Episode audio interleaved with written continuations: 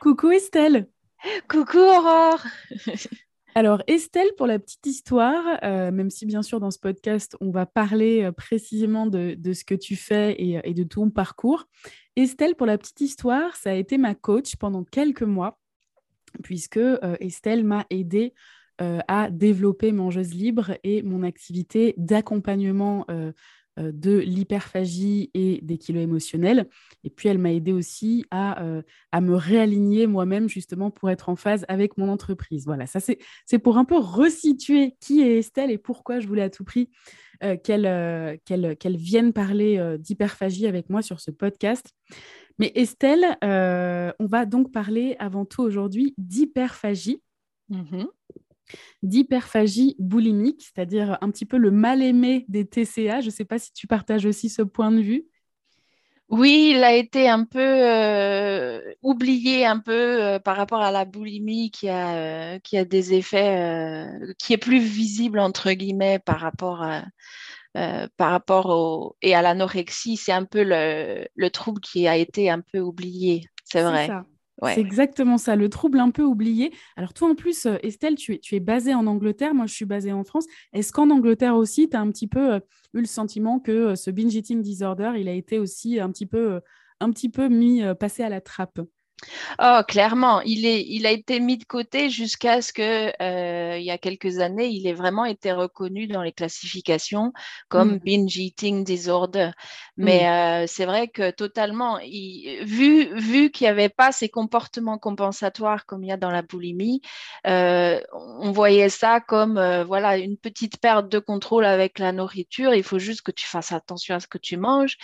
Et en fait, pas du tout. Il y a vraiment des, des réels, euh, des réels problèmes euh, derrière euh, qu'il faut absolument aborder pour s'en remettre. Et c'est n'est pas juste une relation un peu pénible avec la nourriture. Oui, en effet, c'est pas juste ça. et bien sûr, ça va être tout l'objet de ce podcast, de vous dévoiler aussi ce qu'il y a derrière et comment on s'en sort, en tout cas selon Estelle et moi. Donc oui, un peu passé à l'as, et c'est aussi ce qui n'a pas aidé à, à, arranger cette, cette, épidémie ou cette pandémie, je ne sais pas comment on appelle ça, d'obésité, qui bien sûr ne naît pas d'un chapeau et juste du fait d'être dans un environnement obésogène et de se nourrir de malbouffe. Bien sûr que l'hyperphagie et le fait d'avoir des difficultés à, traiter l'hyperphagie et à accompagner l'hyperphagie a aussi participé à cette, ce, ce, sujet qui concerne aujourd'hui un grand nombre de pays dans le monde d'obésité. Mmh tout à fait, oui. Et euh, d'ailleurs, que ce soit en France ou que ce soit euh, euh, au Royaume-Uni, là où je vis, il y a des gros problèmes d'obésité partout. et je trouve que c'est important d'aller voir ce qui se passe dans les autres pays, de comparer, d'aller voir les études qui sont peut-être dans d'autres langues, pour pouvoir promouvoir une approche beaucoup plus centrée sur l'individu pour, pour guérir. Donc, je pense que c'est important de comparer les différents pays et ce qu'ils font. Ouais, c'est vrai. Peut-être qu'on va se lancer dans un, dans un doctorat sur le sujet. ouais. Ouais, j'aime vraiment appeler l'hyperphagie le mal-aimé des TCA. Pour moi, il y a plusieurs raisons à ça. Bon, bah déjà, euh, alors, c'est assez paradoxal, mais on vit dans un environnement, bien sûr, pour les pays qui ont euh, le plus facilement accès à, à de grandes quantités de nourriture. On vit dans un environnement qui est obésogène, euh, euh, et, en même temps, on ne veut pas voir des gens en surpoids ou des gens en obésité dans l'espace public. C'est le truc à pas montrer, quoi. Mmh. Euh, et je crois que ça va aussi avec le fait que que l'hyperphagie soit le mal-aimé des, troubles du comportement alimentaire, c'est-à-dire celui sur lequel on n'a pas fait tant de recherches que ça, celui sur lequel on se trouve un petit peu démuni. Après tout, c'est aussi peut-être pas un sujet qu'on voulait aborder. Il y a ça, et puis il y a aussi ce truc de avant que ça soit caractérisé vraiment comme, un, comme une alimentation troublée ou même comme un trouble du comportement alimentaire, on disait euh, ah bah machin il est glouton, ah bah machine elle a un bon coup de fourchette, tu vois. Mais euh, on ne mesurait pas forcément la souffrance psychologique qu'il y avait derrière. Je ne sais pas ce que tu penses de ça. Euh, je, suis tout à fait d'accord avec toi. qu'on on appelle les gens un peu trop gourmands Ou, euh, et, encore, ça c'est la façon sympa de le dire. Mais euh, oui, de, de dire, euh, comme tu as dit, voilà, tu, tu, manges comme un cochon, tu dévores, il faut que tu t'arrêtes. et voilà, on ne prenait pas tellement mesure de toute la souffrance qu'il y a derrière, qui vient à la base de trauma. Donc, il faut remettre les choses en place. ouais, et d'ailleurs, on va en parler, mais c'est hyper important ce que tu viens de dire, qui vient à la base de trauma. Alors déjà, quand on parle de trauma, on ne parle pas forcément des plus grands drames de sa vie. Ça va évidemment du grand trauma au micro-traumatisme ou à l'ensemble des micro-traumatismes qui ont aussi marqué notre histoire. Et souvent, dans, ce qui a pu être abordé ces dernières années, notamment pour accompagner ou traiter l'hyperphagie, c'est libérez-vous des restrictions, entrez dans l'alimentation intuitive, refaites-vous confiance et basta. À partir du moment où vous restreindrez plus, l'hyperphagie disparaîtra. C'est hyper, hyper, hyper réducteur. Mmh, tout à fait d'accord. Euh, l'alimentation intuitive peut apprendre des choses, mais euh, il y a plusieurs modalités de guérison. C'est pluridisciplinaire la guérison. Donc l'alimentation intuitive, on peut en apprendre des choses, mais évidemment que ce ne sera pas le seul outil pour se remettre totalement, puisqu'on ne va pas explorer les traumas, par exemple. On ne va pas euh, explorer les traumas, on n'abordera pas forcément non plus le sujet du poids. Or, ça me paraît assez, assez essentiel. Mmh. Tout à fait, oui. Je suis tout à fait d'accord. Mm. Alors, l'hyperphagie, c'est l'art, moi j'appelle ça l'art de trop manger ou l'art du trop manger. Pour toi, Estelle, l'hyperphagie, c'est quoi? Quelle définition, toi, tu donnerais à l'hyperphagie? Alors, pour moi, c'est la manifestation d'un système nerveux dérégulé. Ok. Euh, et ce que je veux dire par ça, c'est que euh, comme notre système nerveux, il, est, il a été dérégulé dans le passé euh, et peut-être ça rejaillit sur le présent, ou il l'est peut-être même dans le présent pour d'autres raisons en plus du passé. on a tendance à, voilà, à vouloir compenser pour un sentiment de mal-être intense, qu'on en soit conscient ou inconscient hein, d'ailleurs, un sentiment de mal-être intense dans son corps et à vouloir prendre refuge dans la nourriture pour ressentir du plaisir, pour, entre guillemets, effacer ce sentiment de mal-être profond. Hmm, quelque part, un peu l'anesthésier, l'adoucir. Tout à fait, ça peut être l'adoucir, ça peut être ne pas vouloir le ressentir et le rejeter totalement, ça, peut être les deux, et ça peut euh, alterner, ouais. Hmm.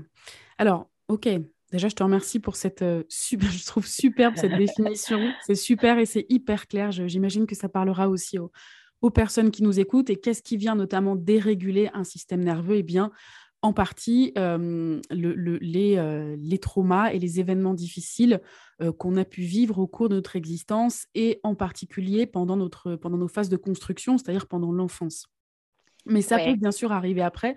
Et d'ailleurs, souvent, l'hyperphagie et les accès, de, accès hyperphages sont diagnostiqués tard. Mais bien sûr, les racines arrivent, elles, très très tôt dans la vie. Voilà, ça, commence souvent dans l'enfance, euh, sachant que finalement, si on n'a pas eu des fondations euh, pour une bonne construction d'estime de soi dans l'enfance, souvent, il va y avoir peut-être plusieurs, euh, plusieurs événements traumatiques puisque justement, si on n'a pas eu les bases dans l'enfance, on va peut-être faire des choix où on, sera peut-être plus à même d'être victime de choix mal intentionnés mmh aussi plus tard dans la vie. Donc souvent, il n'y a pas qu'un seul traumatique, euh, il y a une, entre guillemets euh, une brochette euh, et, ça peut être des gros traumatismes, comme tu l'as très bien dit tout à l'heure, où on se rend compte que évidemment ça va affecter l'estime de, de, soi de la personne et son bien-être mais ça peut être aussi euh, des petites choses qu'une autre personne euh, aurait considérées comme anodines, anodin. Euh, et, pour cette personne, au contraire, son système nerveux va être totalement dérégulé par rapport à ça, parce qu'elle a un vécu différent, parce qu'elle a des gènes différents. Tout à fait. Et, et, que donc il n'y a pas une histoire de comparer quel trauma est plus traumatique entre guillemets. il n'y a pas d'ordre de, des traumas, non, ça c'est clair et net. Voilà. Et c'est hyper important, tu viens de parler des gènes, justement l'aspect épigénétique, c'est-à-dire ce, qui vient, euh, ce qui vient influencer, impacter nos gènes, est hyper important à prendre en considération, à prendre en compte dans l'accompagnement euh, de l'hyperphagie. puisque, euh, eh bien, en fait, enfin, pour un même, on va dire, pour un même événement vécu, des personnes vivront de l'hyperphagie, d'autres pas, fonction de comment les gènes vont s'exprimer dans telle ou telle situation. Et en fait, vas-y, je t'ai coupé, Estelle. Non, non, non, c'est moi qui te coupe, vas-y. Euh, et en fait, il y, a aussi un aspect transgénérationnel, c'est-à-dire que en fonction de ce qu'ont vécu les générations du dessus, euh, les, gènes de toute la lignée vont se trouver impactés et nous, on va pouvoir se trouver avec un terrain un peu addictif et donc favorable à la naissance de l'hyperphagie ou d'une autre addiction. Bon, nous, en l'occurrence, on a choisi l'hyperphagie, qui est un peu euh, l'addiction, entre guillemets, de, la gentille fille ou de la gentille personne. Euh, mais c'est hyper important d'aborder ce sujet des gènes et de l'impact que nos environnements et nos vies et les vies précédentes ont eu sur les gènes que l'on porte. Exactement, c'est ça. Euh, en fait, tu exprimes, tu exprimes très bien avec tes exemples le fait que c'est vraiment pluridisciplinaire cette guérison. On ne va pas juste aller voir le côté physiologique, mais le côté physiologique a un impact. On ne va pas juste aller voir le côté psychologique, mais le mais il a aussi un grand impact. Euh, et, et, dans le côté psychologique, il y a le passé de cette vie, de l'accompagner, la, de, de, de, ce qu'elle a vécu, de ce qu'il a vécu, mais il y a aussi les conditionnements, comme tu l'as dit, euh, de ses parents que, le parent a euh, inconsciemment euh, fait passer par sa façon d'élever ou de donner de l'attention ou de ne pas donner de l'attention à cette personne. Donc, euh, c'est vraiment complexe, c'est pluridisciplinaire et c'est pour ça que c'est important de ne pas faire qu'une modalité de guérison. Oui. C'est complexe et on va voir justement, on va se poser la question de comment on s'en sort. C'est complexe et parfois, on peut s'en sortir de façon assez simple. Quand on a retrouvé les bonnes clés ou la bonne serrure ou qu'on a réussi à ouvrir la bonne porte, euh, eh ben, c'est un peu, je ne veux pas dire que c'est magique, mais on peut tout à fait, c'est un peu une, une dose d'espoir que j'ai envie de donner aux personnes qui nous écoutent, c'est que oui, bien sûr, l'approche d'accompagnement et l'approche de recherche sur ce trouble du comportement alimentaire euh, est complexe et doit être complexe et multidisciplinaire. Mais par contre, la voie de guérison peut, elle, euh, aller vite et être simple. Alors ça paraît fou à entendre pour des personnes qui parfois, et ça a été mon cas, hein, ont mis des années à se libérer euh, de l'hyperphagie.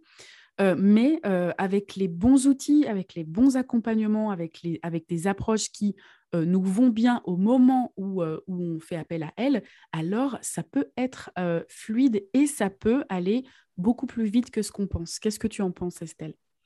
Oui, je partage, cette vision de la guérison avec toi. pour moi, tout repose sur par qui on se fait accompagner. Est-ce que cette personne a été formée pour réguler le système nerveux euh, ou pour co-réguler le système nerveux. Ouh, je m'excuse, il y a le vent qui souffle dans ma fenêtre. C'est ce que j'entendais. Euh, ça, fait un peu thème Halloween, c'est bien, on est, dans la bonne période. On est à raccord. Euh, alors, qu'est-ce que je disais? Du coup, ça va totalement... Alors, il faut, il faut que la personne, selon toi, puisse être formée à, à, la régulation ou à comment aider à la régulation du système nerveux. Voilà.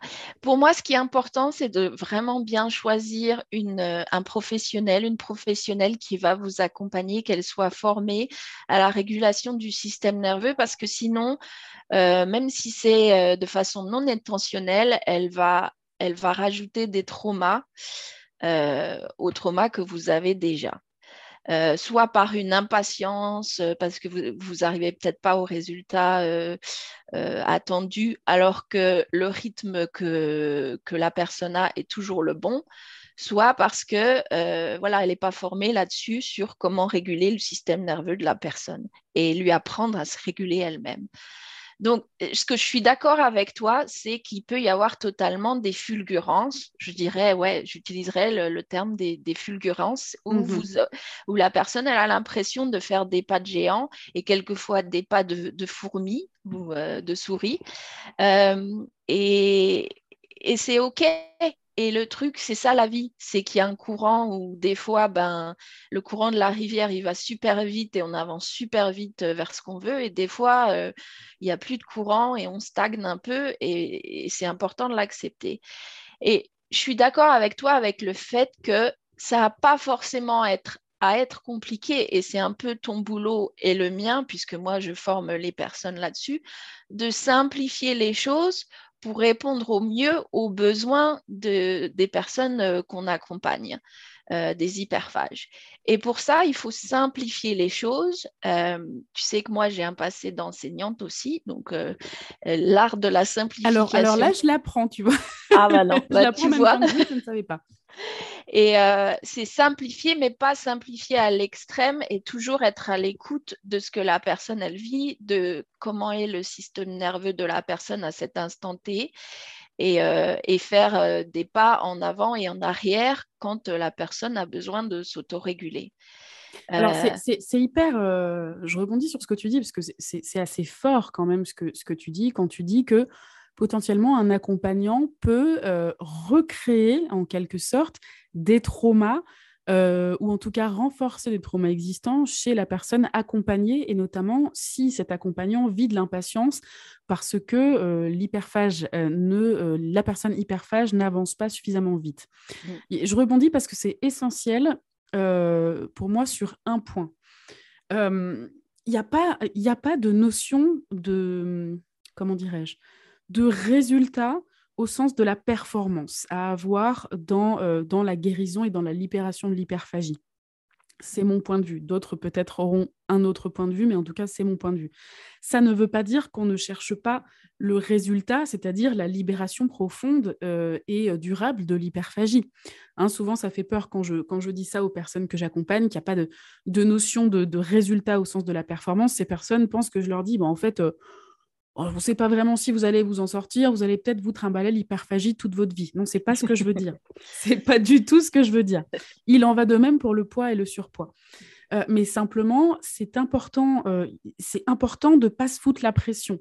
C'est d'ailleurs pas en se foutant la pression qu'on ira plus vite. Franchement, euh, croisant mon expérience, toi qui m'écoutes, j'ai fait du forcing pendant 15 ans. j'ai obtenu exactement l'inverse de ce que je cherchais. Et c'est quand j'ai commencer à travailler sur moi en étant plus dans le forcing, mais dans quelque chose de beaucoup plus fluide. Et surtout, c'est en étant accompagnée que je m'en suis libérée beaucoup plus vite. Donc vraiment, euh, pour moi, quand on dit être formé à la régulation du système nerveux, c'est pas euh, pas forcément avoir eu euh, un module de formation ou une certification euh, régulation du système nerveux. C'est avoir conscience de ce système-là pour pouvoir respecter son harmonie, pour pouvoir justement maintenir ou rétablir cette harmonie chez la personne qu'on accompagne. C'est hyper important hyper important. pour finir là-dessus, vous avez souvent, par exemple, euh, des... Euh, ça, d'un côté, c'est génial, d'un autre côté, parfois, c'est un peu délicat. Vous avez aujourd'hui des diététiciens, des nutritionnistes, euh, des coachs en nutrition qui sont formés à l'accompagnement des TCA, des troubles du comportement alimentaire. Je trouve ça extraordinaire. C'est quelque chose qui est assez nouveau. quand je dis nouveau, 10 ans, on va dire 10 ans que ça commence à être vraiment là.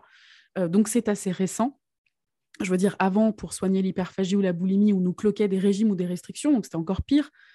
Euh, mais dans ces personnes, il va y avoir des personnes absolument géniales, et j'en ai rencontré, qui vont vraiment justement avoir cette notion, euh, ces notions neurobiologiques, euh, neurophysiologiques et psychologiques de la régulation du système nerveux. Et puis, il y a des personnes qui vont partir de d'une diététique assez, assez ferme et assez, euh, et assez orthorexique, c'est-à-dire la nutrition un peu parfaite, et qui par-dessus vont se former sur les TCA et qui vont aller vous délivrer finalement des programmes alimentaires restrictifs tout en ayant quand même euh, des notions sur euh, l'accompagnement des TCA. Et je suis aussi moi-même tombée sur ces profils-là. Mmh. Donc en fait, quand vous avez des doutes, n'hésitez pas à contacter, avant même de prendre rendez-vous, à contacter par téléphone ces praticiens pour les questionner, pour vraiment connaître leur approche avant de vous lancer. Et faites-vous confiance, faites-vous confiance. Vous en essayez un, c'est pas le bon, vous changez. On n'est pas pied et point lié à un praticien quel qu'il soit, que ce soit un psy, un nutritionniste, un diète, un médecin, euh, un centre de l'obésité, peu importe. Donc voilà, j'ai parlé de beaucoup de choses. Mais euh, justement, je voudrais poser la question à Estelle. On a parlé un petit peu de comment naissait l'hyperphagie, de comment naît l'hyperphagie. J'aimerais qu'on discute un peu de comment on se sort de l'hyperphagie. Alors d'abord, oui, je voulais juste rebondir sur ce que tu as dit. On est en accord là-dessus par rapport à, moi je trouve que les personnes, quand elles cherchent du soutien, c'est important qu'elles demandent aux professionnels si il ou elle euh, a souffert de TCA, de troubles ou d'hyperphagie ou de boulimie. Euh, parce que c'est souvent, c'est moi dans ma propre guérison, euh, c'est là où finalement j'ai commencé à me faire bien accompagner euh, c'est-à-dire que moi, mon expérience perso, c'est que j'ai vu, euh, par exemple, des spécialistes euh, de thérapie comportementale et cognitive, c'était il y a plus de 25 ans hein, quand même, mmh qui ne m'avaient absolument pas du tout aidé, mais qui étaient formés sur le papier, qui avaient des grandes, qui avaient un cursus universitaire là-dessus, mais qui ont recréé des traumas chez moi de par leur impatience, de par leur manque d'empathie. Euh, et que c'est à partir du moment où je suis allée voir plus euh, des personnes aussi formées, mais formées très différemment. Une d'entre elles, c'était au Canada, qui était coach ancienne boulémique. Mhm. C'est elle qui a bien commencé à bien accélérer le processus de guérison. Donc, je hmm. dirais, le, la question à poser, euh, je, suis en, accord avec toi, demande, de, appelez-les et demandez est-ce que vous avez souffert euh, d'un trouble du comportement alimentaire, d'hyperphagie, de boulimie, parce que ça va être, si la personne en a souffert, euh, cette souffrance, elle l'aura transmutée en une empathie, une bienveillance et surtout une soif d'aller chercher des outils qui marchent vraiment. Ça c'est clair, ça c'est clair. En fait, c'est ça, c'est-à-dire que au-delà de la formation qu'on a pu recevoir et qui est assez solide, on va pas faire tout un, tout un laïus là-dessus, vous les retrouverez sur nos sites internet respectifs. Mais c'est ça, c'est-à-dire qu'au-delà des, formations et des certifications qu'on a pu avoir, il y a eu cette soif d'aller chercher des outils. Alors, peut-être que c'est ton cas aussi, mais au départ, moi, c'était pour moi-même. quoi.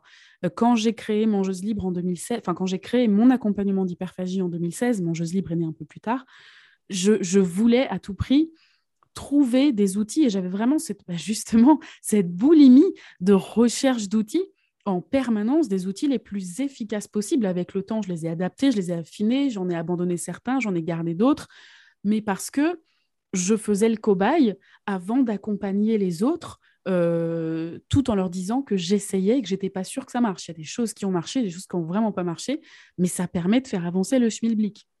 Mais il y, y, a un truc qui est fou dans ce qu'on se dit, c'est que, et, je pense que ce n'est pas le cas pour toutes les disciplines, même si ça, ça apporterait sans doute un peu plus de, bienveillance et, de compréhension, mais euh, on est en train de se dire presque que euh, la boulimie, l'hyperphagie, il faut l'avoir vécue euh, pour mieux accompagner quelque part. Et tu vois, je ne me vois pas dire, je ne sais pas moi, par exemple, à un pneumologue, Allô, bonjour monsieur le pneumologue ou madame la pneumologue, est-ce que vous avez déjà eu un, un nodule au poumon quoi? Tu vois, c'est fou, quoi. C'est fou. C'est fou, mais je suis totalement en accord avec ça. J'ai l'impression euh, que, et c'est mon expérience de vie, que la personne qui est passée par là, tant qu'elle apprend et qui a donc été un peu le cobaye des outils euh, qu'il y a eu à droite à gauche, et qui a sélectionné euh, les outils et surtout la façon dont elle les transmet, euh, parce que la façon est aussi importante que les outils, comme on a dit plus haut par rapport à la régulation du système nerveux. C'est ça. Si on n'a pas d'empathie, si on veut essayer que, que la personne avance plus vite que ce qu'elle ne peut faire à ce moment T, euh, ça, ça, dérégule son système nerveux. Donc, ça n'a aucun sens. Et, c'est pour ça que finalement, mon entreprise, je la concentre. Finalement, je, n'aide que des personnes qui sont passées par là et qui sont devenues des accompagnants des TCA parce que, euh, parce que je suis convaincue en fait que ça fait de meilleurs accompagnants des TCA qu'une personne qui n'est pas passée par là mais qui a plein de qualifs mais qui n'est pas forcément passé par là. Mmh, euh, et, je suis d'accord avec toi que quand on va voir un pneumologue, on ne lui demande pas ça.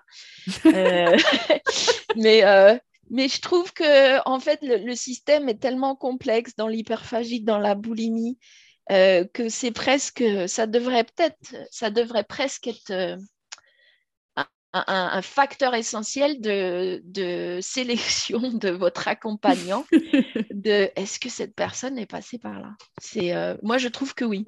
Bah, ça, me fait penser à, la notion de patient expert, tu sais. J'ai réalisé un podcast euh, il y a quelques épisodes avec euh, Baptiste.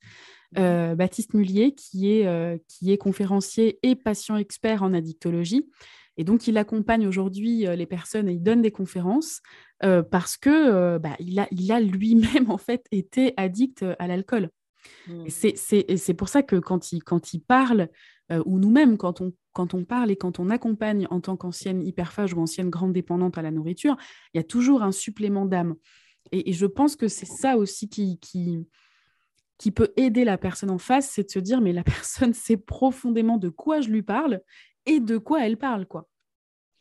Oui, surtout que quand on est hyperphage, euh, il y a vraiment, y a, dans tout l'émotion derrière, il y a souvent une grande isolation, euh, le, sentiment qu'on est finalement euh, moins que les autres personnes.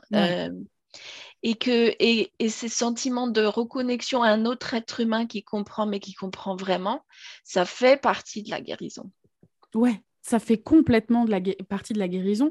Ça, ça redore aussi ou ça reconstruit l'estime, ça aide à reconstruire l'estime, puisque c'est un vaste sujet dans, ce qu'on aborde dans nos accompagnements.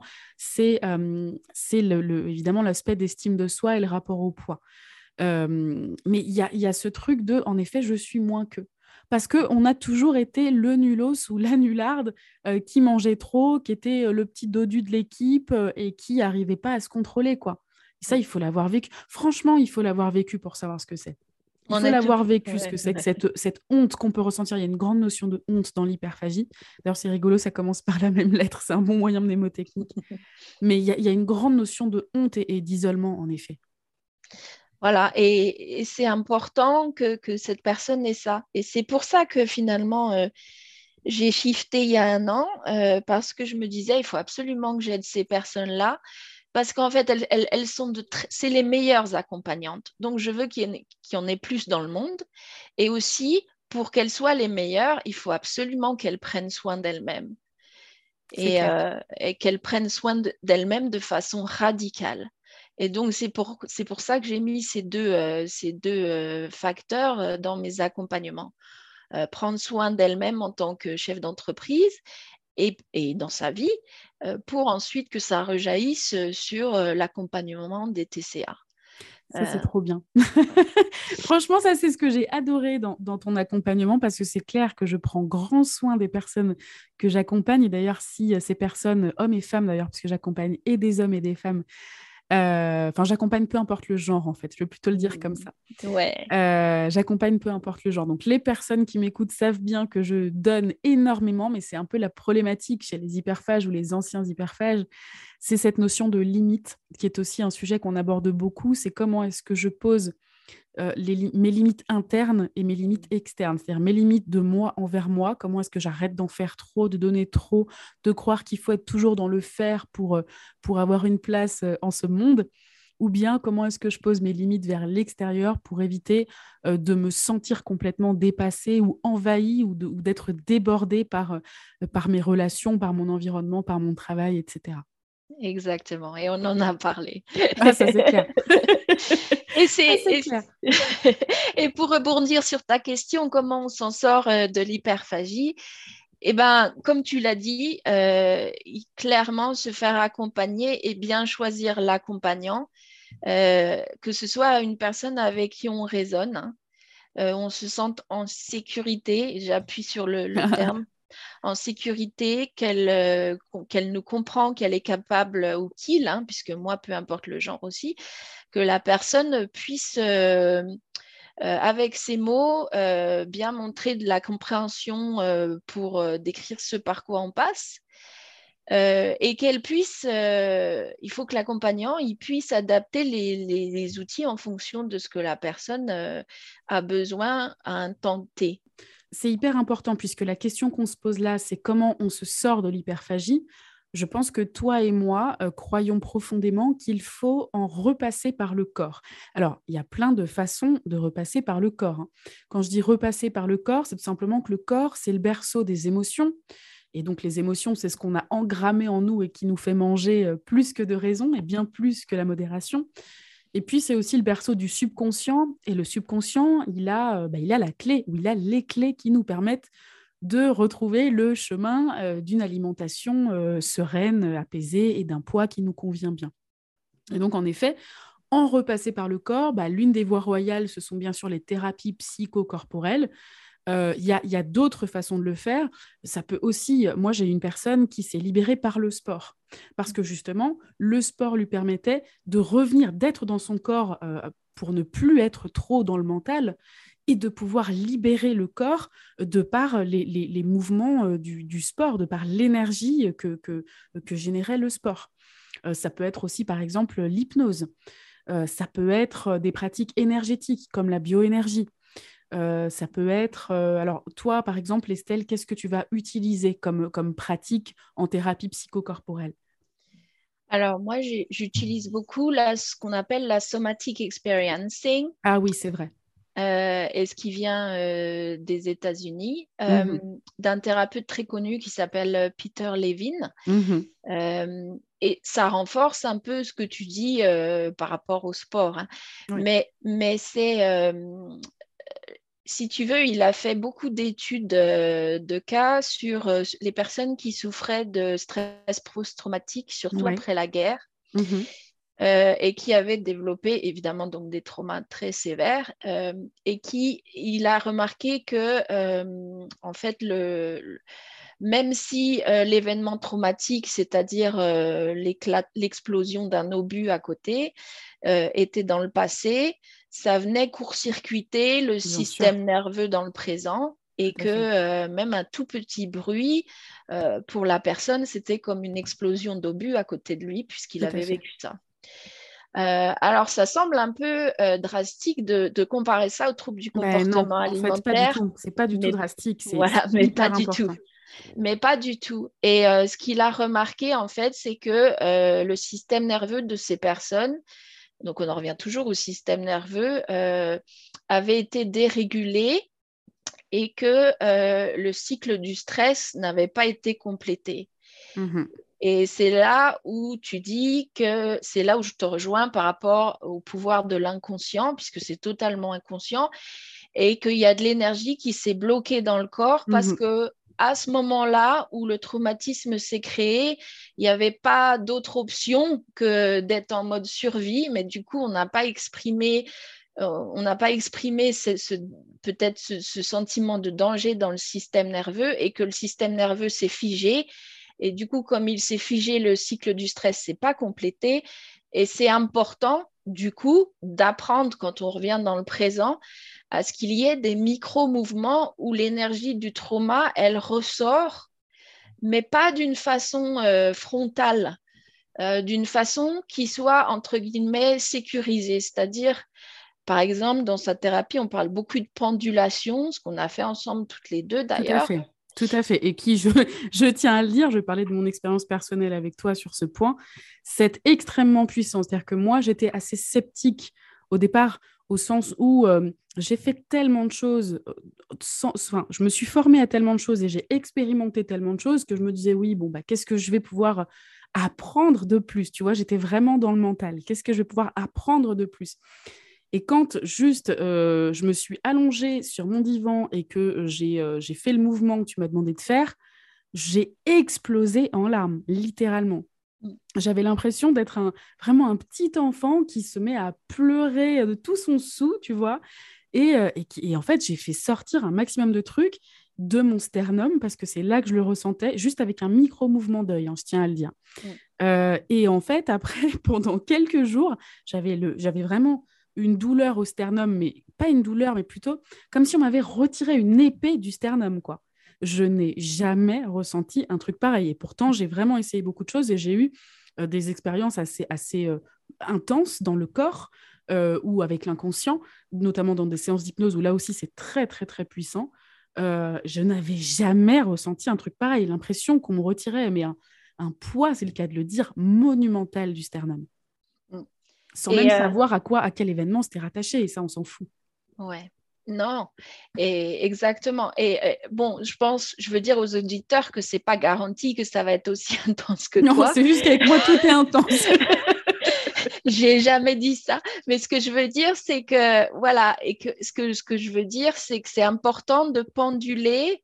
Euh, je sais pas si tu te rappelles, mais j'ai essayé de te faire revenir vers une expérience plus sécurisée après, pour que tu pendules euh, pour que tu puisses voir que dans notre corps, il y a toujours euh, des parties du corps qui sont un peu plus activées, surtout quand on repense à, un souvenir désagréable, et qu'il y a quand même des parties de notre corps qui sont en sécurité et pendulées entre les deux et ne jamais forcer et s'adapter au rythme euh, de, de, la personne. Et euh, ouais, donc pour moi, c'est comme ça qu'on s'en sort, c'est en, en, développant une connaissance de soi profonde Évidemment, évidemment au niveau nutritionnel, mais c'est presque le dernier maillon pour moi. Exactement.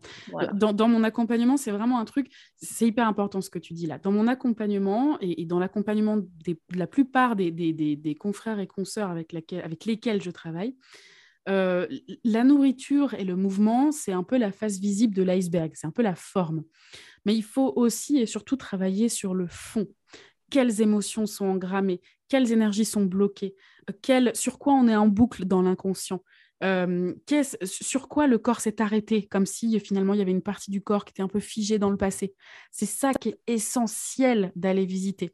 Et après, sur l'aspect alimentation, alors je précise que je ne suis ni nutritionniste ni diététicienne, simplement, j'ai une approche qui est donc l'approche de l'alimentation anti-compulsion et qui est de pouvoir vous aider à créer euh, votre mode de vie, non pas votre programme, mais votre mode de vie alimentaire qui soit, ce qu'on, qui soit écologique avec votre être, c'est-à-dire qui soit cohérent avec qui vous êtes et qui vous voulez devenir et quel finalement quel mangeur vous voulez être. Mais euh, et, comment soutenir la libération des compulsions grâce à notre alimentation. Mais euh, ça reste, c'est quelque chose de quotidien et de concret, mais ça reste, j'ai envie de dire, s'il n'y a plus que ça à faire, franchement, c'est 20% euh, du job, 10% du job, quoi.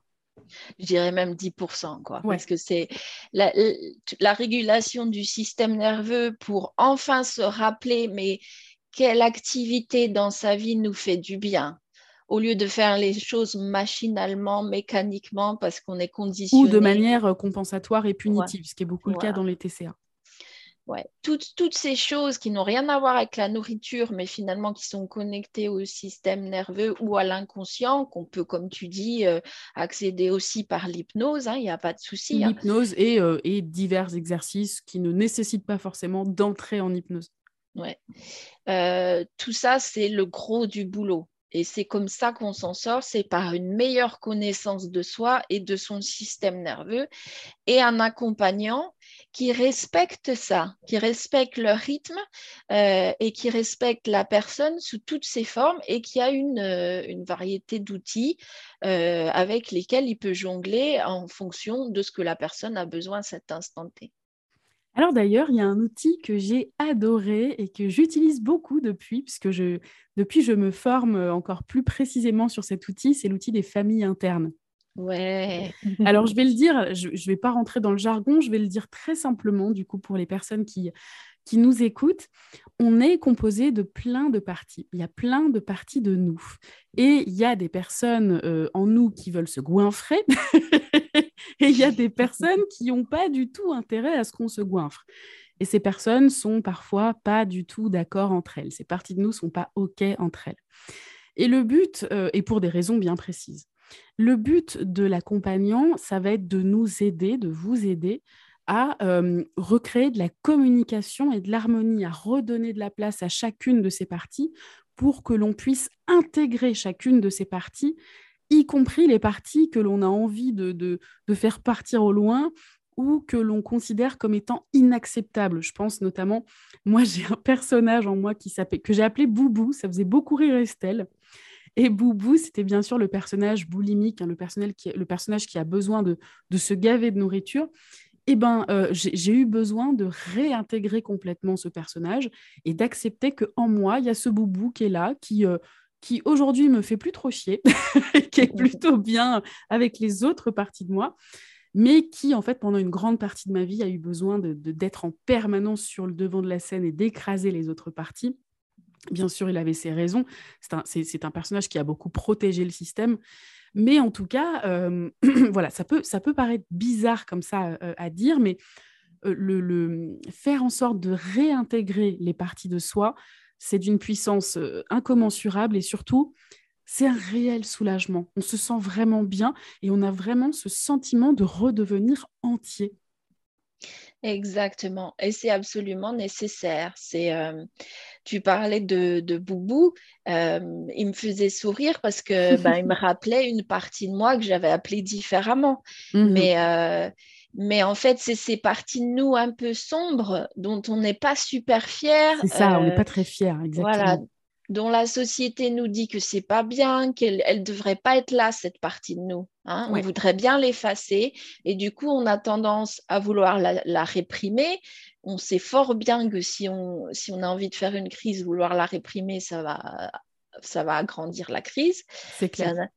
et, et c'est tout l'inverse qu'il faut faire. C'est comme avec euh, les émotions, on les gère pas ou on les gère mais en les accueillant. C'est ça, on, se laisse traverser, on apprend à oser de nouveau se laisser traverser sans peur par les émotions. Voilà, et si cette partie de toi, euh, elle est là, c'est que quelque part, toutes les...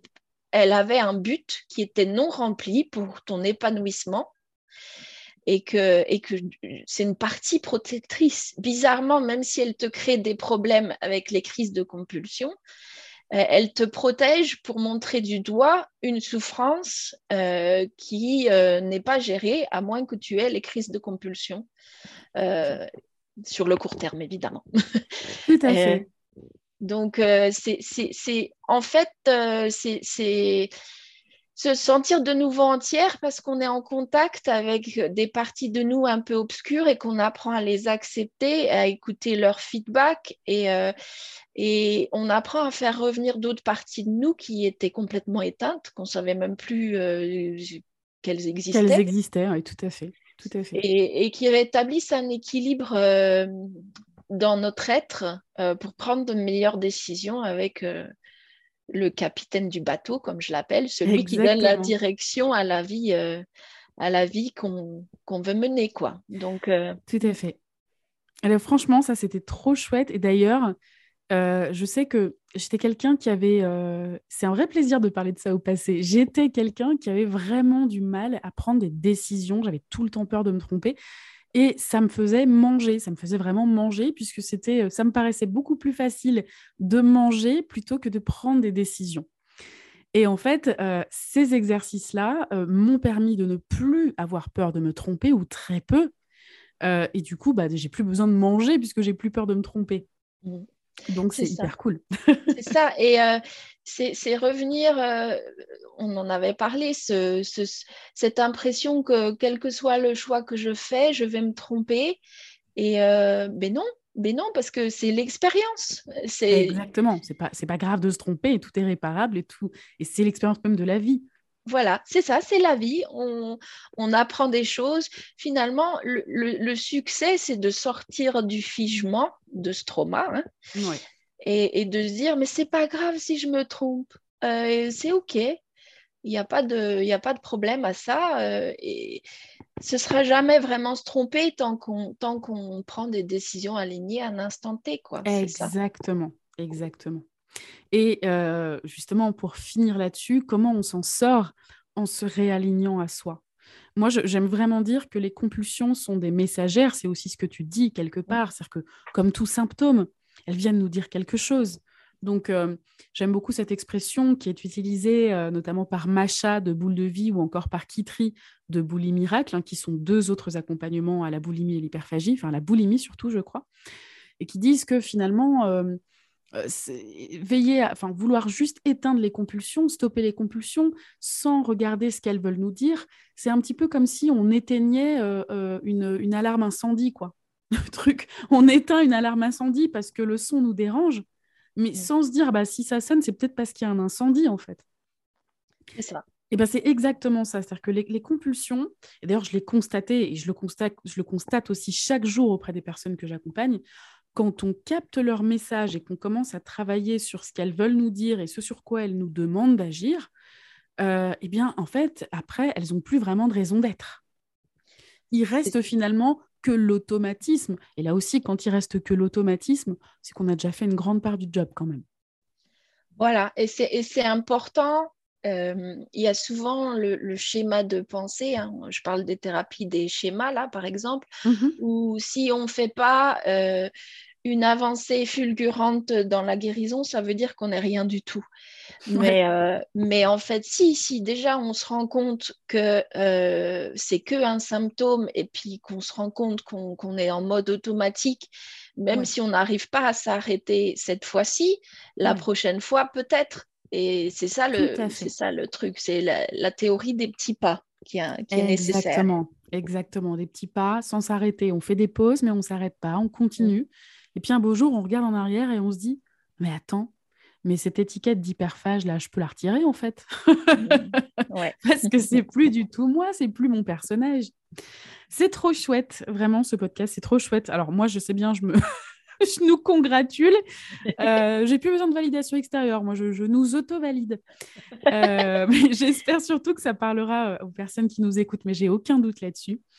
alors, Estelle, toi, c'est quoi ton, ton brièvement, c'est quoi ton histoire? Qu'est-ce qui t'a amené à accompagner sur le sujet de l'hyperphagie? Alors, tu nous disais, tu as vécu l'hyperphagie aussi Oui, comme toi, je l'ai vécu pendant plus de 25 ans. Et euh, j'ai cherché euh, tout le long du chemin. Alors bon, j'ai vécu une partie en France, donc certains avec des professionnels français, mmh et, euh, et d'autres ici en Angleterre, où, que j'ai trouvé. Bon, c'est comme tout. Il y en a, il y en a des bons, il y en a des moins bons. il y a à boire et à manger. voilà. Mais, mais idéologiquement un peu plus libéral, mmh une, une, plus grande attention vers des thérapies plus alternatives, euh, une ouverture d'esprit plus grande par rapport à intégrer des outils qui ne sont pas encore euh, forcément reconnus, mais qui, euh, qui sont prometteuses Mmh euh, au niveau des résultats pour aider les patients. Et, euh, et, donc, euh, et donc, voilà. Et donc, tout au long de ma vie, j'ai cherché du soutien, comme j'ai dit précédemment, avec résultats mitigés. et, et c'est seulement à partir du moment où j'ai osé sortir du cadre et du conditionnement qu'il faut absolument que ce soit un professionnel formé à l'université qui m'aide. Euh, donc, je suis allée voir une coach canadienne qui euh, s'est formée plus tard, mais qui, qui, faisait une formation un peu plus alternative euh, et qui était ex-boulimique. Mm-hmm. C'est seulement à partir de ce moment-là que j'ai commencé à faire des bons géants dans ma guérison. Ouais, ouais. Et, et c'est ce qui a des sentiers battus, quoi. Voilà, et, euh, et, pour moi, euh, je suis fille euh, de deux enseignants, hein, donc au niveau conditionnement, université et qualification, il était très fort, le conditionnement. et, et, donc, c'était important pour moi, justement, de créer un business qui reflète ça. C'est-à-dire qu'évidemment, il y a des formations qui sont super utiles à l'université, mais il y en a d'autres où euh, il manque euh, cette histoire, par exemple, on disait plutôt de vécu, d'être passé par là et d'avoir transmuté sa souffrance, euh, de donner ce petit truc en plus. Et puis surtout, en tant que patiente, un peu comme tout le monde, passer de professionnel à professionnel, un sur la diététique, un sur le psy, un sur le sport, j'en ai eu marre un peu. j'ai eu l'impression qu'on me, tu sais, comme un paquet que personne n'a envie de porter. Voilà, c'est ça. C'est ça, un paquet que personne n'a envie de porter. Je pense que les personnes qui nous écoutent ressentiront ça aussi si, euh, si elles ont commencé à, à, vouloir se faire accompagner. C'est qu'en fait, tout le monde essaye d'avoir la solution, alors que la solution, elle est en nous, hein, je le rappelle. Mmh. Tout le monde essaye d'avoir la solution et l'a pas, et donc remet la culpabilité chez, le, chez la personne accompagnée de dire bah non, mais tu mets pas du tien, tu n'y arrives pas. quoi. Voilà. Et, euh, et, voilà, et je me suis dit, euh, je vais créer mon business une fois que j'ai accompagné euh, pendant dix ans les hyperphages face à face ou en ligne. Je vais créer mon business où je rassemble tout. Ça ne veut pas dire que les psychologues ne sont pas utiles, ça ne veut pas dire que les coachs de fitness ne sont pas utiles, mais je rassemble tout et euh, ben, s'il y a un truc que je vois qui demande plus une spécialisation, je réfère, évidemment. Mmh. Mais je rassemble tout pour être un endroit de référence pour que la personne qui accompagne les hyperphages, elle puisse être formée à différentes modalités et qu'elle puisse jongler entre la modalité qui va faire du bien, qui va faire avancer cette personne à cet instant T, et que les choses ne, sont, ne soient pas tout le temps séparées et vas-y qu'on refile le paquet à quelqu'un d'autre. Et, euh, on a l'impression que c'est sans fin et qu'on est un boulet. Et euh, voilà, donc c'est pour ça si tu veux, mon business, c'est un exemple de sortir des conditionnements euh, pour répondre aux vrais besoins profonds de la personne, sachant que, évidemment, l'accompagnement, il faut qu'il ait une écoute active, il faut qu'il repère, si tu veux, il ait des antennes par rapport à qu'est-ce qu'elle a besoin De quoi elle a besoin, cette personne, à ce bah, moment Justement, justement, sortir. Là, tu parles de l'accompagnement des euh, coachs TCA. Mmh. Euh, et, moi, je vais rajouter le fait que quand on veut se sortir de l'hyperphagie, il s'agit euh, d'être accompagné à déconstruire et se déconditionner pour pouvoir aller répondre à nos besoins profonds. Comme quand on voit que c'est la même chose, tant au niveau de l'accompagnant qu'au niveau de l'individu, au niveau du patient ou au niveau du client. C'est tout à fait ça. C'est juste un degré plus profond pour l'accompagnant parce qu'il a déjà fait du chemin. Mais, mais vu que la personne a une entreprise et elle doit continuer à prendre soin d'elle-même, et à se connaître encore mieux parce qu'une entreprise, c'est le reflet de la personne. Hein.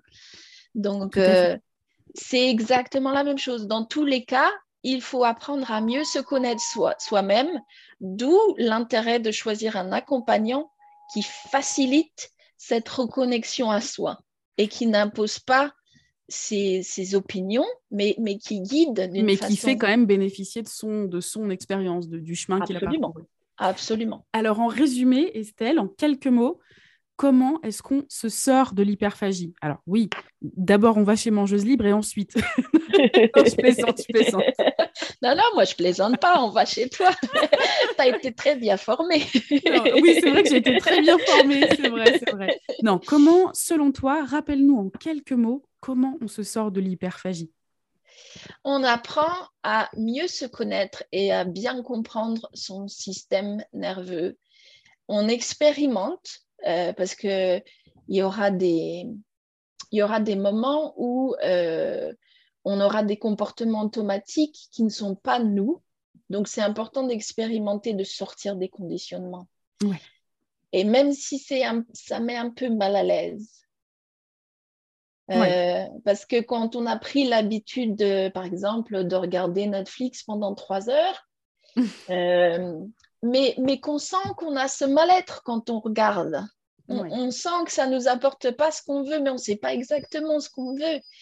Il va falloir quand même aller essayer d'autres choses pour, euh, pour essayer de trouver qu'est-ce qu'on veut. Le, truc, c'est la connaissance de soi. Et c'est différent pour moi, ma voisine, toi, euh, même si on a des similarités, il y a des choses universelles.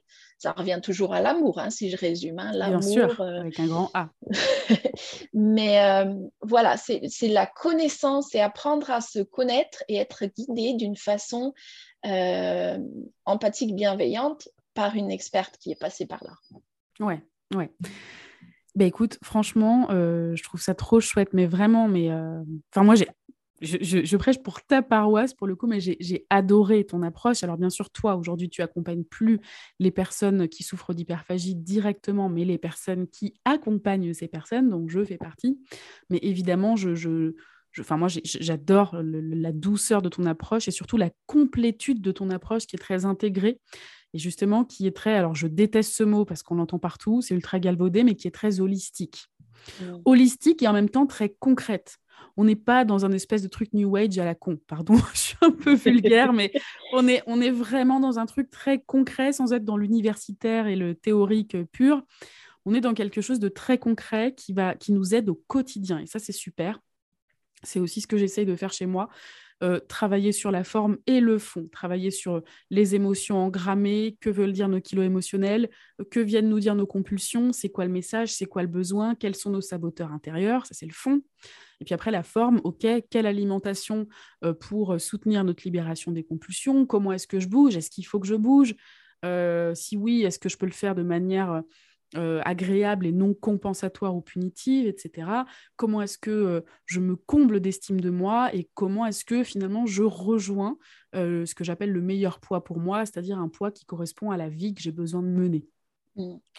Mmh. Estelle, où est-ce qu'on peut te retrouver? Alors, euh, on peut me retrouver plus facilement sur Instagram parce que mon site, euh, je suis en train de le refondre. Euh, ok. mais mon site, si vous écoutez ça dans, dans, quelques mois, ce, ce, sera toujours le même. Donc, ce sera croquer la vie à pleines dents, sans accent et avec des S à pleines dents. Ok. Et, euh, et, voilà. Et donc, généralement sur Instagram, euh, où vous pouvez m'envoyer un, PM, euh, un message privé directement. ce que je fais en ce moment, c'est des appels découverts pour faire des petites audits de compétences avec les accompagnants mhm, des TCA. Et, et, donc, n'hésitez pas à aller voir ce qui se passe dans ma bio. Donc, c'est Estelle-en bas Kiribin K-E-R-I-B-I-N sur Insta ou sur mon site. ou sur ton site Croquer la vie à pleines dents. Voilà. ok, ok, merci beaucoup Estelle. Euh, moi d'ailleurs, je ne peux que vous encourager à aller voir ce qu'elle fait et, euh, à échanger avec elle pour l'avoir fait. Moi, je fonctionne beaucoup au coup de cœur, je, fonctionne à l'intuition et au coup de cœur, donc j'ai vraiment... Euh, je suis allée voir Estelle parce que je, je, le ressentais, ou plutôt c'est Estelle qui est venue vers moi et après je me suis dit, il faut à tout prix que je travaille avec elle et c'était vraiment génial. Donc euh, voilà, si tu es, accompagnant ou accompagnante et que tu nous écoutes, euh, jette un œil ou réalise au moins un appel. Moi, c'est ce que j'avais fait. Et franchement, euh, je, suis sortie convaincue, j'ai commencé direct. Voilà, j'aime pas en passer par quatre chemins, j'aime bien éviter de tomber dans les affres de l'auto-sabotage du style je recommencerai demain ou je verrai bien plus tard. Et au final, on le fait jamais. Mmh, mmh. Donc, pour, bah, je t'en prie, pour ma part, du coup, bah, c'est tout simple mangeuselibre.fr ou le compte Instagram Mangeuse Libre. Si tu connais pas encore Mangeuse Libre, euh, bah, du coup sur le compte Instagram, je publie euh, des chroniques audio et des petits réels euh, un petit peu rigolos pour détraumatiser ce sujet un peu lourdingue qu'est l'hyperphagie et les kilos émotionnels. Et puis sur mangeuselibre.fr, tu sauras absolument tout sur mes accompagnements. Tu pourras en savoir plus sur mon coaching et savoir également euh, bah, mon histoire, mes articles, par quoi je suis passée, etc. Du coup, Estelle, je te dis à très bientôt. à très bientôt, Aurore, et je te souhaite le meilleur. Merci, merci beaucoup à toi aussi. Et à toi qui nous écoutes, une très belle journée ou une belle soirée, ça dépend de là où tu nous écoutes.